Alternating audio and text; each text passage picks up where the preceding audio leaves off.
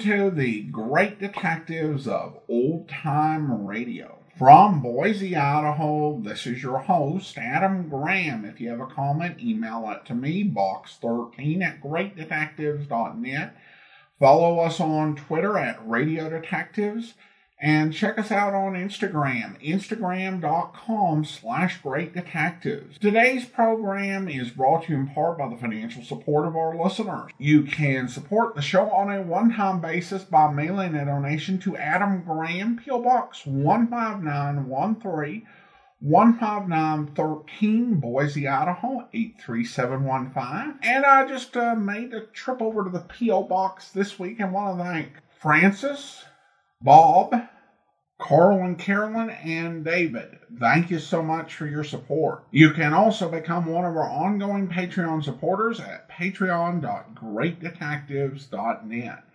Well, now it is time for this week's episode of Tales of the Texas Rangers. The original air date on this one is March the 11th of 1951, and the title is Blind Justice. The National Broadcasting Company presents Joel McCrea in Tales of the Texas Rangers. Tonight, transcribed from Hollywood, another authentic reenactment of a case from the files of the Texas Rangers.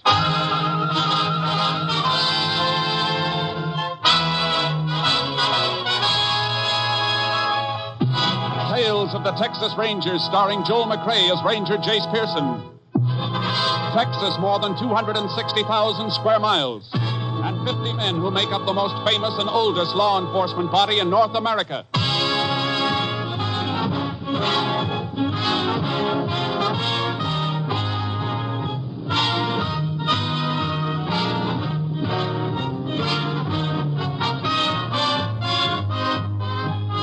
Now, from the files of the Texas Rangers come these stories based on fact. Only names, dates, and places are fictitious for obvious reasons. The events themselves are a matter of record.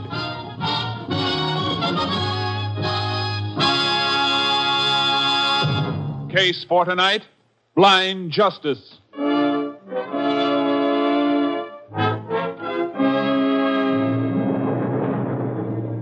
It is 5:45 a.m., March 6, 1940.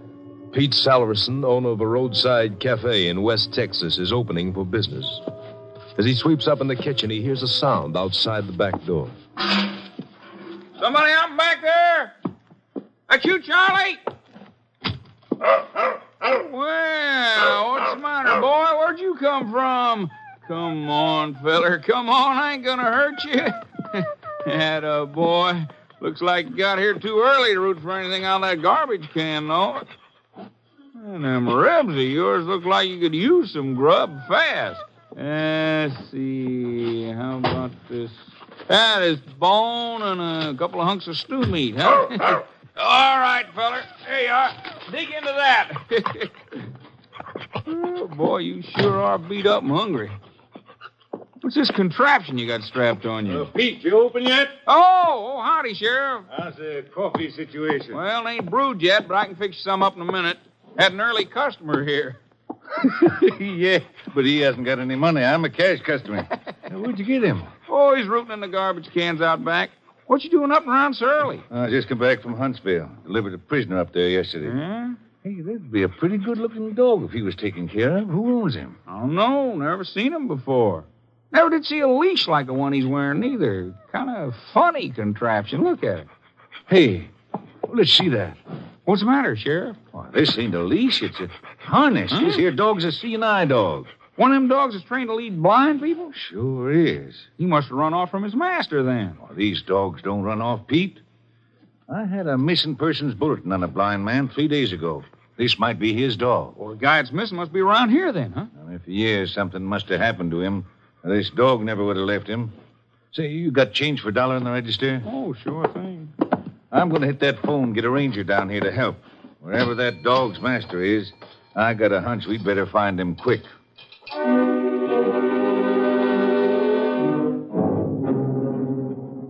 Less than one hour after the sheriff's appeal for help, Texas Ranger Jace Pearson joined him at Pete Salverson's roadside cafe. There he is, Ranger. No mistaking that harness if you ever seen one before. It's a Seeing Eye dog, all right. You say you found him outside this morning, Salverson? Yeah, half starved, like you can see. Hmm, been a good three or four days since he's eaten from the looks of him. Easy, boy. Come here. He's had a bad time, Sheriff. Got a pretty hard clip on the head. Must have been knocked out. Since then, he's traveled through some rough country, and Lechuguilla's got him all sliced up. Footpads are sore from walking. Yeah, but ever since Pete fed him, he's been yowling to get out of here. Reckon he'll be able to lead us back to his master? He'll try if he can make it. He'll have a better chance if a veterinarian works him over first. Where's the nearest one? Uh, foreman at the Wolverine Ranch is a vet. Want to take him out there? Yeah. Meanwhile, you better get yourself a horse. I'll leave my horse trailer here until I get back. You can load your mount in with my horse charcoal. It's a double trailer. What makes you think we'll need horses? Kind of country this dog came through isn't the kind we'll be able to get through in a car, and he came too far for us to follow on foot. Lost dogs sometimes head for home, Jace. Missing persons bulletin came from Ozona in Crockett County. Dog may be headed for there. Only way we'll find out's to follow him. If he heads any other way, it'll be back toward the man he's been trained to take care of. I'm figuring that'll be in a southerly direction from here. Well, how do you know that? All barren country that way, full of lechuguilla. If he came such a long way from any other direction, he'd have run into a town or a ranch and been found before this. I reckon I'll buy that. That makes sense. Get your horse. I'll meet you back here, and we'll drive as far south as we can cross country, and then turn this dog loose and follow him.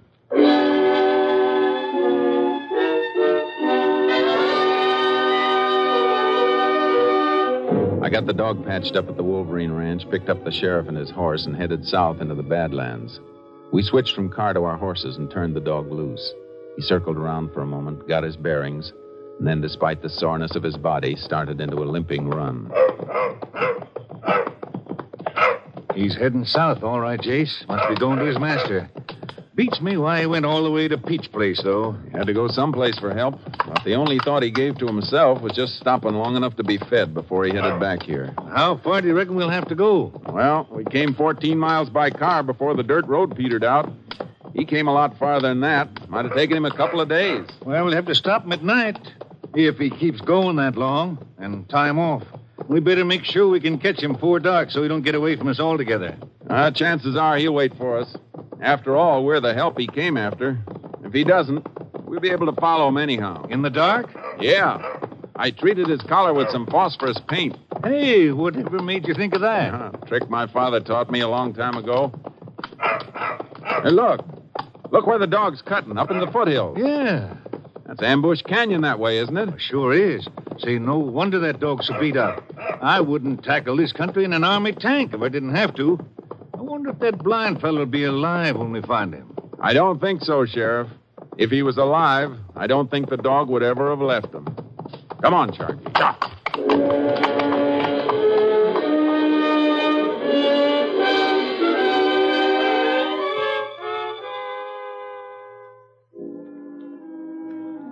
What kept that dog going, I'll never know. We hit stretches where we had to lead the horses on foot. It was toward sundown of the second day when the dog caved in. He made a feeble attempt to inch along on his stomach and then just rolled over on his side, panting. He's done for, Jace. Can't even take water. I, I better. No, Sheriff. Put your gun away. But, Jace, he couldn't move another inch if he wanted to. I'll carry him with me on charcoal. Man'd be mighty lucky if he could find a human being that'd go this far for him. Ah, he'd never have let us this far back if you hadn't had the vet work on him. Well, what do we do now? Keep on going, I guess. If his master is in here, he must have left some trail. We'll keep cutting through till we find marks. Jace, now, how would a blind man get into this country and why? I don't know. But if he wasn't here, the dog wouldn't have been here either. We better move on till we find a good spot to make camp. These horses need some attention and a night of rest, too. Meantime, maybe I can do a little doctoring on the dog. Won't do any good, Jace. All you'll need's a pack shovel. He just stopped breathing. He's dead.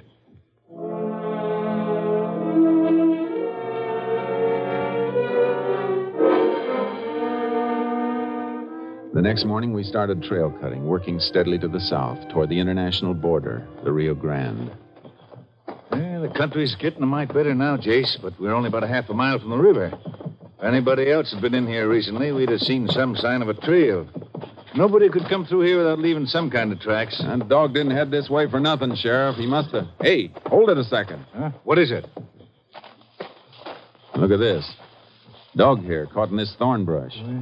Must have been a few days ago when the dog headed out. Look at the color. German Shepherd, all right. We're still on the right trail then. But why no human tracks? Well, the dog came out of here on foot, but this may not be the way he and his master got in here originally. What other way is there? On the river, in a raft or a flat bottom boat? Well, how could a blind man navigate the river? He didn't have to be alone, Sheriff. That dog was beaten on the head, remember? It isn't likely his master did that, is it? No, I see what you mean, but Now, how. wait a minute. Look up ahead there, along the side of the ridge, about a quarter of a mile. Yeah, looks like part of the rock and the earth have been scooped out. Hmm. Must have been a little landslide. Not on a rock facing as solid as that looks. What do you suppose it is then? Let's find out.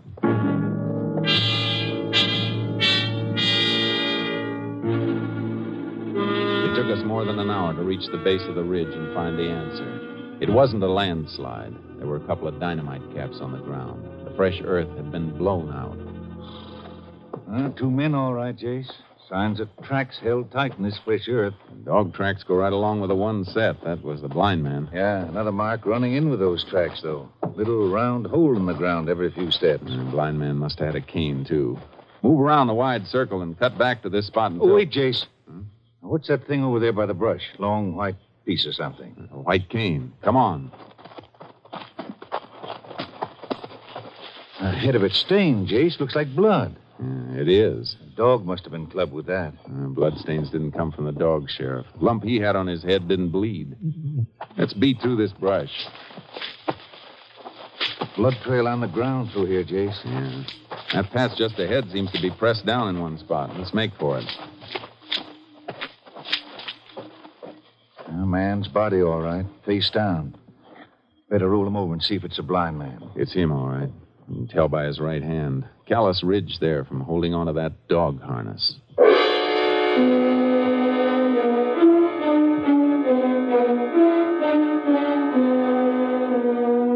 I took the white cane and the dynamite caps and rode along the shore of the river to the nearest town. Called Austin to fly a lab man down and arrange for a boat to pick up the sheriff and the body.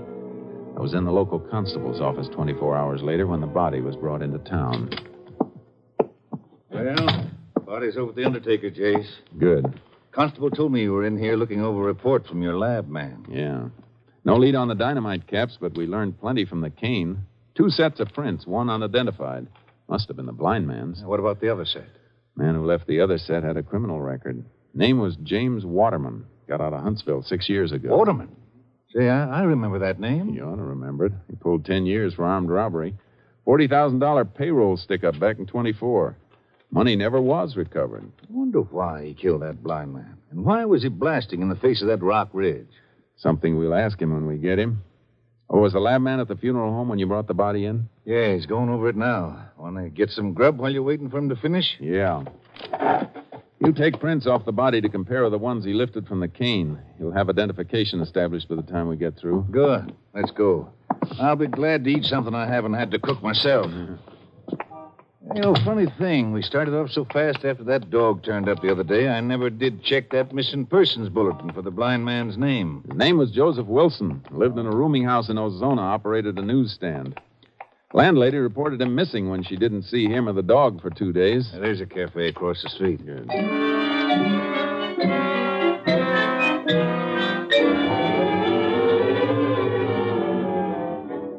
We took our time. A statewide pickup was out for James Waterman, and it seemed just a matter of pinning him down. But when we got finished and walked over to the funeral home, the case wasn't so simple. Our lab man, Marty Ferris, was just finishing a phone conversation. No, I said there's no doubt about it. Yeah, check on it. Pearson just walked in. I'll tell him. Right, bye. Howdy, Jace. Howdy, Marty. Marty Ferris, Sheriff Ritchie. Now, we met when the sheriff came in with the body.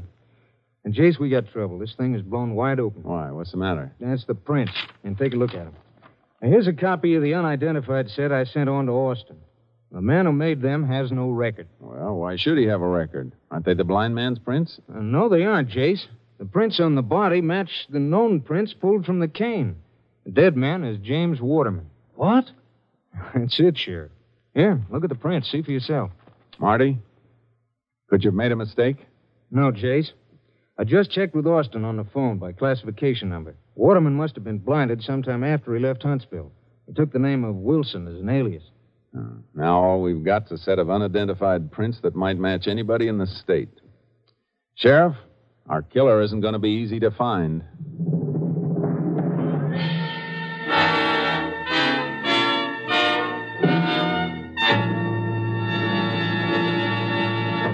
You are listening to Tales of the Texas Rangers, starring Joel McCrea as Ranger Jace Pearson.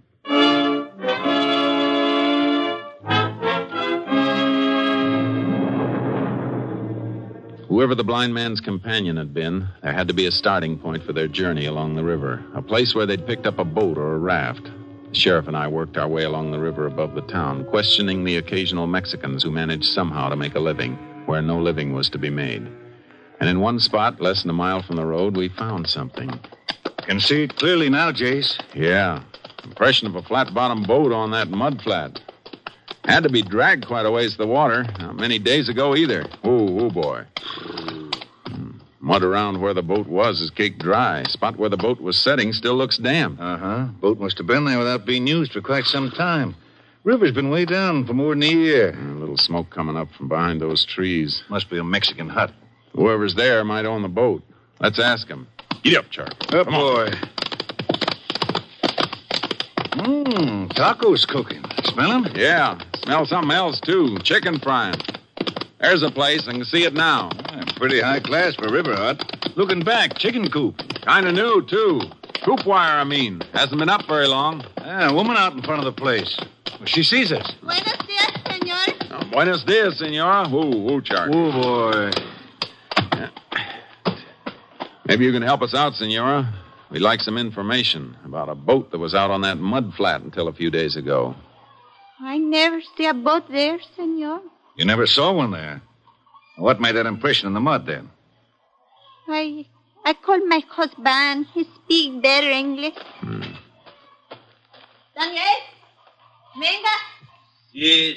Uh, what the matter? You don't let me sleep. huh? They know something about that boat, all right, Jace. Yeah.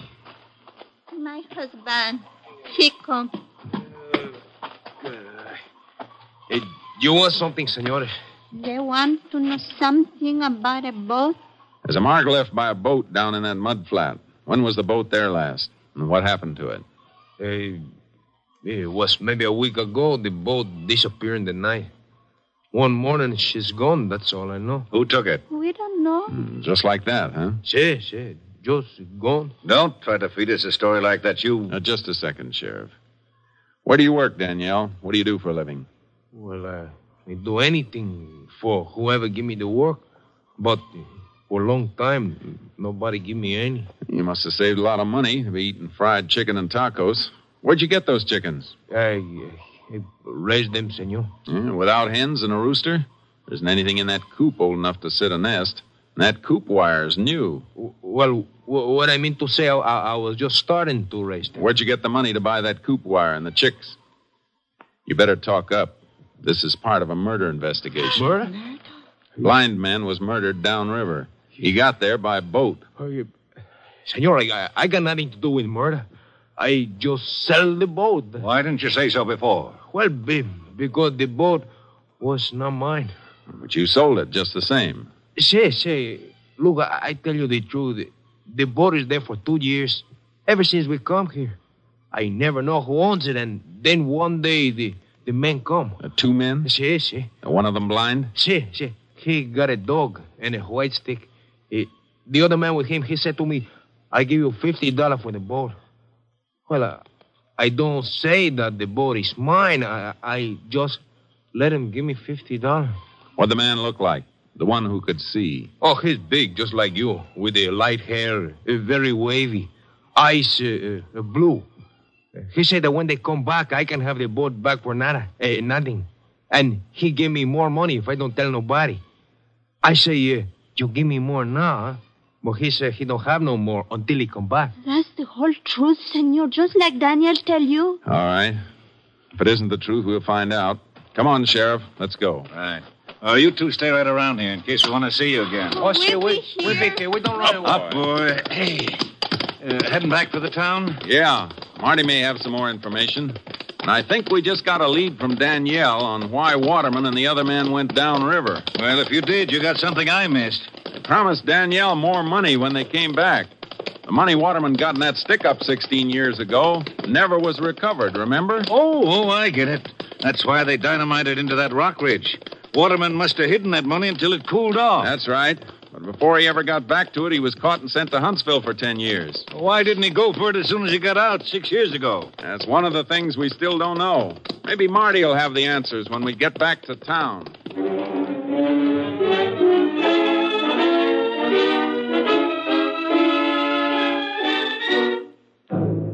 Marty had the answers, all right. Reports from Austin that had come in while we were on the river. I made notes on everything, Jace, if you can read my writing. Oh, thanks.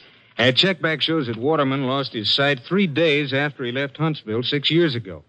Now, it's hard to run down because he didn't have to report to anybody. He'd served his full term, no parole. I see. Happened in a highway accident, huh? Yeah, I caught a lift on a gasoline truck, went over an embankment and caught fire. The driver was killed, Waterman blinded. Near Sonora. That means Waterman was headed this way from the pen. He was going straight for that money, Sheriff. Losing his sight stopped him. But why did it take him six years to move for it again? He had to find somebody to help him. A man with a load of stolen money hidden away doesn't trust many people. He finally trusted somebody. Hmm. And got killed for it. I'm going to take a ride to Ozona. It's out of your county, Sheriff, but it's your case. You want to come along? You bet I want to come along. Let's go.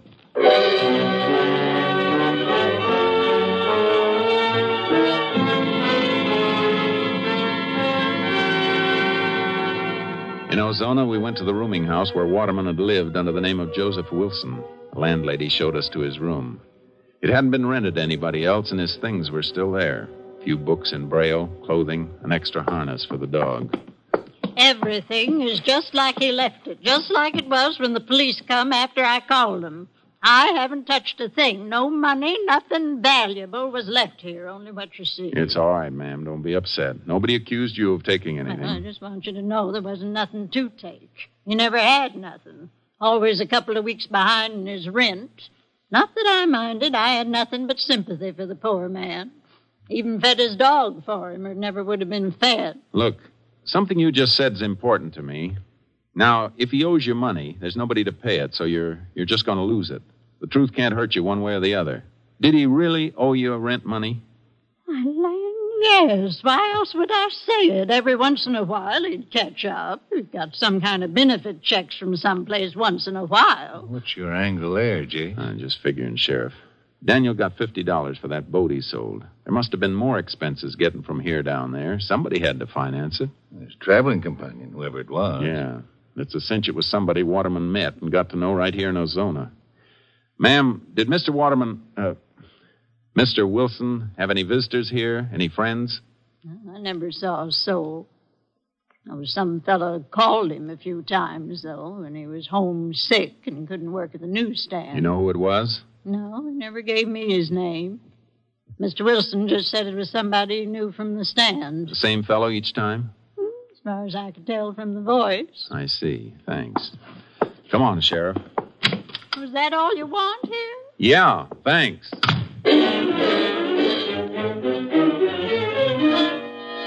We located the place where Waterman had had his newsstand, a main intersection near a bank, a restaurant, an office building, and a medical and professional building. Somebody else was running the stand now. We staked out in my car across the street. Looking for somebody fitting the description Danielle gave us? That's right.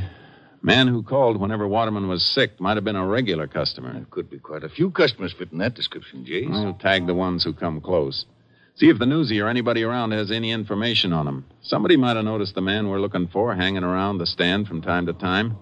If he knew Waterman well enough to call his rooming house, he knew him well enough to stop for a talk. You're right, of course, but this kind of waiting wears me out. It's the dullest part of the job, Sheriff, but sometimes it's the part that pays off.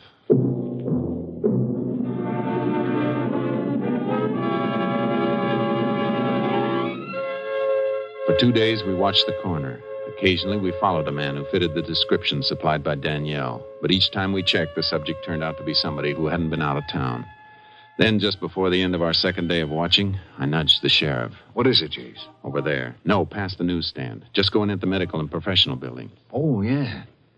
He looks like he might be the boy, all right. His hair is really light and curly, which most of the others haven't been. Let's see where he went.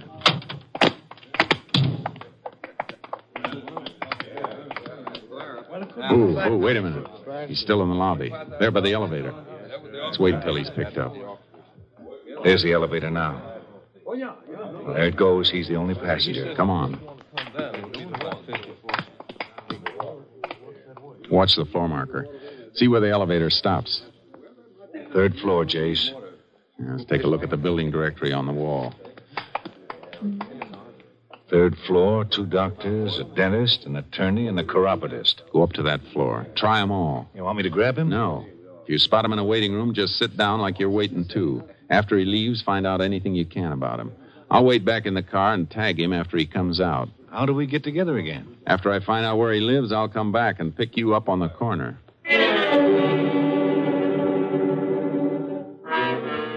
I waited for the man with the light curly hair. He came out of the building in 20 minutes. I started my car away from the curb slowly, keeping him in sight. He turned the corner and got into a car of his own, drove to an apartment building. I noted the address and then went back and met the sheriff. I hope you didn't lose him, Jace. I think he's the one we want. Why? What'd you get? He was in to see a doctor. Had a dressing on his arm changed. Doc said he's a regular patient who's been away on vacation. Oh, been out of town, huh? Yeah, but that isn't all. It's what he's being treated for that ought to make you sit up. Dog bite. Dog bite. I thought that shepherd might have gotten to the killer just once before he was knocked out. Let's go visit him. I know the apartment building he lives in. You get his name from the doc? J.B. Rowland works on the local newspaper. Reporter? No, has charge of distribution and circulation. Also takes care of the morgue, uh, back issue files. Oh, that'd put him in touch with Waterman on the circulation end. And his taking care of the back issues might fit, too. That might have told him who Waterman really was. Hey, that's right. Fishing through some old back issues, he might have read about the robbery and Waterman's conviction. Maybe seen the picture of Waterman and recognized it. That'd make him get friendly. He'd know the money was never recovered and that Waterman didn't have it on hand, or he wouldn't be running a newsstand and living like he did. You think he told Waterman what he knew and finally talked him into a deal? Or do you think maybe he forced him into it? When we see him, we'll ask him.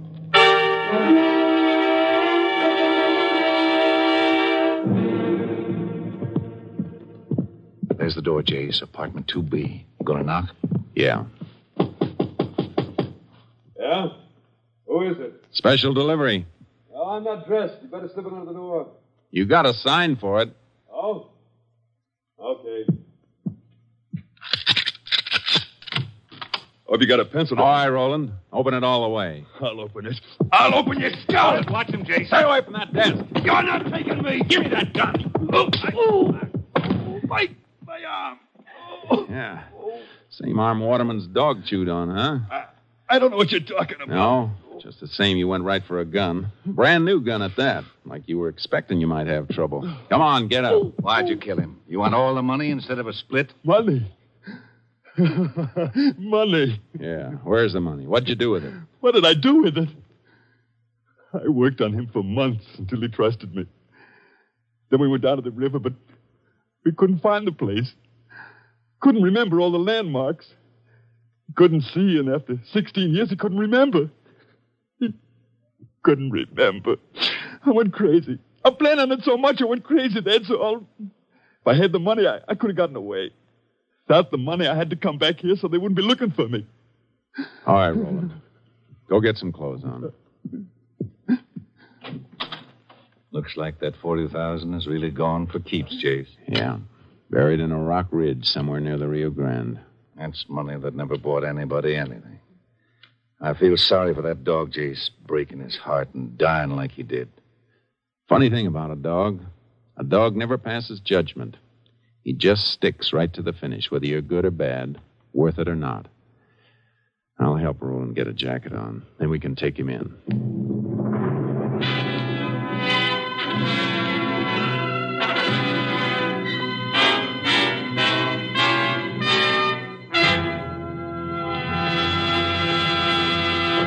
For the murder of James Waterman, alias Joseph Wilson, J.B. Rowland was convicted and sentenced to Huntsville Penitentiary for a period of 99 years. Next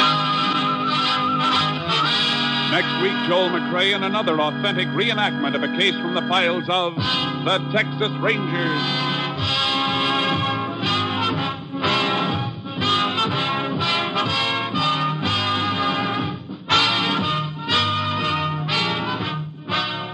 Joel McCrea is currently seen starring in the Universal International Technicolor production Frenchie. Tonight's cast included Tony Barrett, Peggy Weber, Herb Vigran, Ed Begley, Earl Keane, Tom Holland, and Tom McKee. This story was transcribed and adapted by Joel Murcott, and the program was produced and directed by Stacy Keach. Hal Gibney speaking.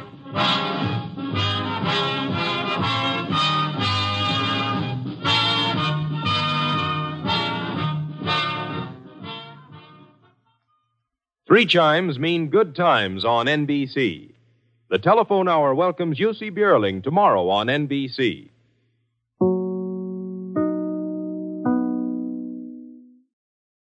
Welcome back. It was somewhat unusual in this episode when Jace invited the sheriff to come along because usually he just, you know, leaves them in their home county and they tend to stay. And it's really odd because essentially the sheriff was out of town on this case and away from his home county for a couple of days. I don't know how uh, out of the ordinary this actually is. I guess it would kind of depend on what crime was like in his home county and, you know, did he have some deputies and constables who would look after things in his absence? I think that the reason that he pursued the case as far as he did was because of the dog, which was a very moving part of this whole story. It had clearly affected both the sheriff and Jace, and it was so sad when the dog died. And I don't think the sheriff was in any way doing anything when he was suggesting putting the dog down than trying to be humane. But it says something about Jace Pearson, and he's like, well, let me see if I can do some doctoring. Given how quickly the dog passed, it kind of showed he was in denial. But the last uh, lines of the story was something that, you know, anyone who's any good and owns a dog can or has owned a dog can really relate to. Because the dog didn't care that his person was an ex con or was trying to retrieve ill gotten funds. Just such amazing loyalty.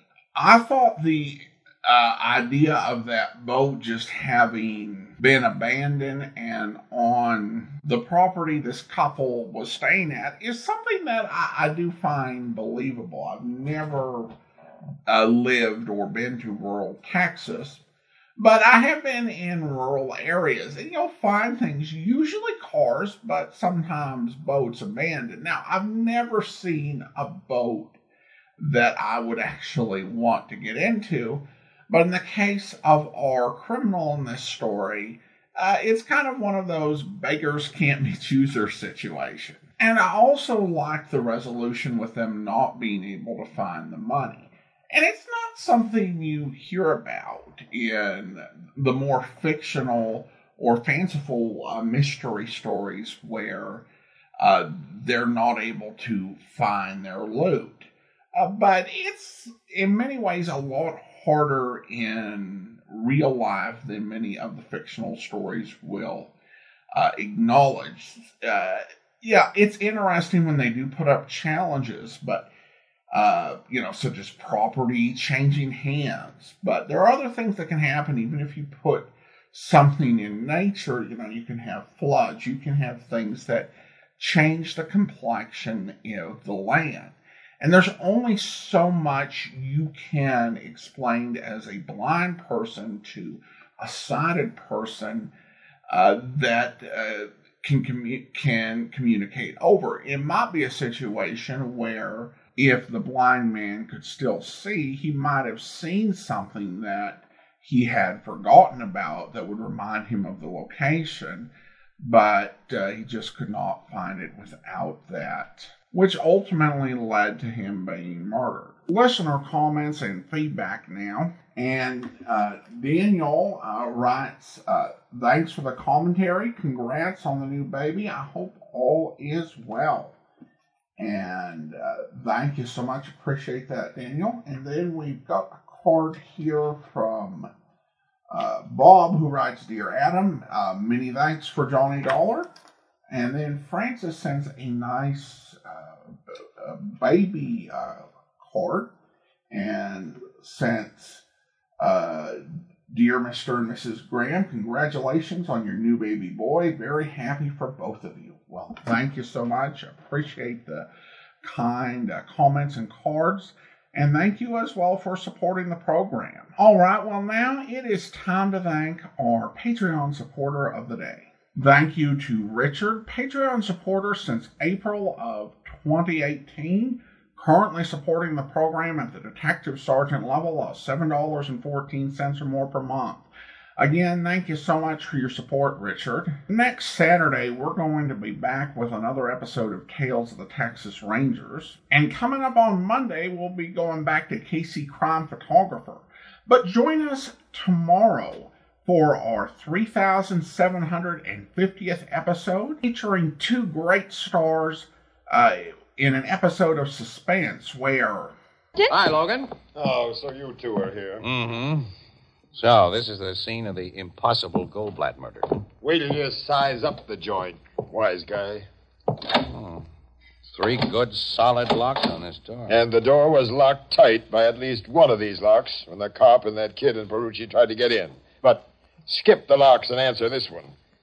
After the killer shot the old man and was making his getaway, how did he manage to leave a chair lying against the door inside? Which is the chair? Here, this big old high back.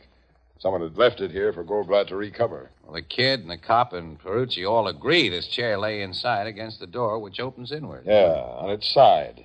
They think it was about in this position.